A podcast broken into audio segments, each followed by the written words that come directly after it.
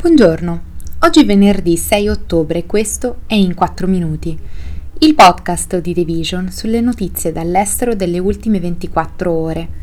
Parleremo del Canada che elegge il primo speaker nero della Camera dei Comuni, del Pakistan che ordina ai richiedenti asilo afghani di lasciare il paese e degli Stati Uniti sull'accordo tra Arabia Saudita e Israele. Questo episodio è presentato da TEDx Milano che domenica 8 ottobre dalle 14.30 torna con un nuovo appuntamento al Teatro dal Verme. La decima edizione ha come titolo Da cosa nasce cosa, un'ispirazione nata dal libro del designer Bruno Munari che ci riporta all'importanza delle piccole azioni e dei gesti quotidiani, dai quali possono nascere grandi idee e innovazioni. I biglietti sono disponibili su tedxmilano.com. La Camera dei Comuni canadese ha eletto Greg Fergus come primo speaker nero, dopo le dimissioni del precedente che aveva invitato in Parlamento un veterano nazista. Fergus, membro del Partito Liberale che rappresenta Hal Aylmer in Quebec, è stato eletto 38 speaker della Camera a scrutinio segreto, in un Parlamento di 338 membri, battendo altri sei candidati. Fergus, che è membro del Parlamento dal 2015, presiede il Black Caucus in Parlamento e ha ricoperto ruoli di consulenza senior in diversi ministeri. In precedenza, Jeanne Augustin, la prima donna nera del Canada a essere eletta come membro del Parlamento, ha ricoperto per un breve periodo il ruolo di vicepresidente dell'Aula prima del suo ritiro dalla politica nel 2006. La scelta di Fergus arriva all'indomani di un'imbarazzante controversia che ha fatto notizia a livello mondiale e ha suscitato ampie condanne. Il mese scorso, nel corso di una sessione congiunta del Parlamento tenuta dal presidente ucraino Volodymyr Zelensky, l'allora presidente della Camera, Anthony Rota, ha invitato inconsapevolmente un ex soldato nazista, Jaroslav Unka, presentandolo come un combattente per l'indipendenza ucraina dalla Russia, ma che si è poi scoperto essere un ex membro della quattordicesima divisione Waffen Grenadier, un'unità della polizia paramilitare nazista Waffen SS.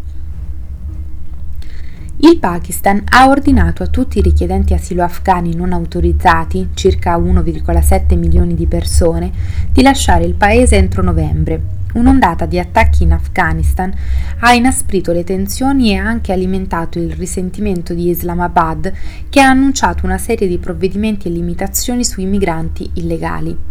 La settimana scorsa un'esplosione in una moschea della città di Mastung, vicino al confine con l'Afghanistan, ha ucciso almeno 50 persone durante una celebrazione religiosa. Anche se il ministro degli interni pakistano Sarfraz Bukti non sembra aver fatto riferimento direttamente a questo e a un altro recente attacco nella provincia del Balochistan quando ha annunciato l'ordine di repressione degli afghani illegali, gli eventi sembrano comunque significativi. Il diritto di rifugiarsi in un paese straniero è sancito dal diritto internazionale e il Pakistan ha accolto centinaia di migliaia di rifugiati afghani durante decenni di guerra, in particolare da quando i talebani sono tornati al potere in Afghanistan nel 2021. Secondo le Nazioni Unite, circa 1,3 milioni di afghani sono registrati come rifugiati e altri 880.000 hanno ottenuto lo status legale per rimanere ma altre 1,7 milioni di persone si trovano nel paese illegalmente, ha affermato martedì Pucci, un apparente riferimento a coloro che non hanno ancora ottenuto lo status di rifugiato. Il ministro ha parlato del fatto che queste persone dovranno lasciare il paese entro la fine del mese, sia volontariamente sia attraverso una deportazione forzata, misure che si ripercuotono tutte sui civili in fuga da guerra e difficoltà e mai davvero sui gruppi responsabili dell'instabilità di una regione. Dall'amministrazione talebana, nelle parole del portavoce Zabihullah Mujahid, si sente ripetere che i rifugiati afghani non sono coinvolti nei problemi di sicurezza del Pakistan. I senatori democratici hanno spiegato al presidente Biden che qualsiasi patto diplomatico tra Arabia Saudita e Israele dovrebbe includere un impegno da parte di Israele a fermare gli insediamenti nei territori palestinesi e a preservare l'opzione di una soluzione a due stati. Il problema sta nel fatto che queste richieste potrebbero scontrarsi con la dura resistenza dei membri del governo del primo ministro israeliano Benjamin Netanyahu, che hanno bloccato tutte le concessioni ai palestinesi. In una lettera firmata da 20 senatori, i legislatori hanno anche espresso il timore che un nuovo trattato di difesa statunitense con l'Arabia Saudita, che il principe ereditario Mohammed bin Salman sta insistendo per far rientrare in un accordo di normalizzazione delle relazioni con Israele, possa rendere gli Stati Uniti ancora troppo immischiati nelle questioni del Medio Oriente.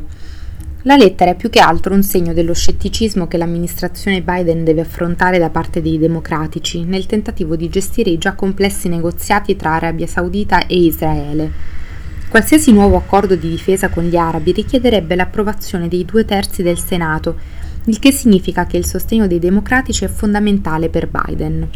Le misure elencate dai senatori sono significative, tra cui l'impegno di Israele a non annettere alcuna parte della Cisgiordania e a fermare la costruzione e l'espansione degli insediamenti israeliani.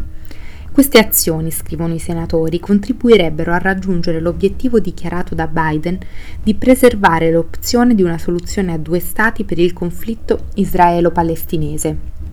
Tuttavia, è probabile che il governo di Netanyahu non veda di buon occhio queste richieste da quando si è insediato l'anno scorso, l'esecutivo più di estrema destra di Israele ha annunciato al contrario enormi espansioni degli insediamenti israeliani, rendendo ancora più remote le prospettive di creazione di uno Stato palestinese. Questo è tutto da The Vision, a lunedì.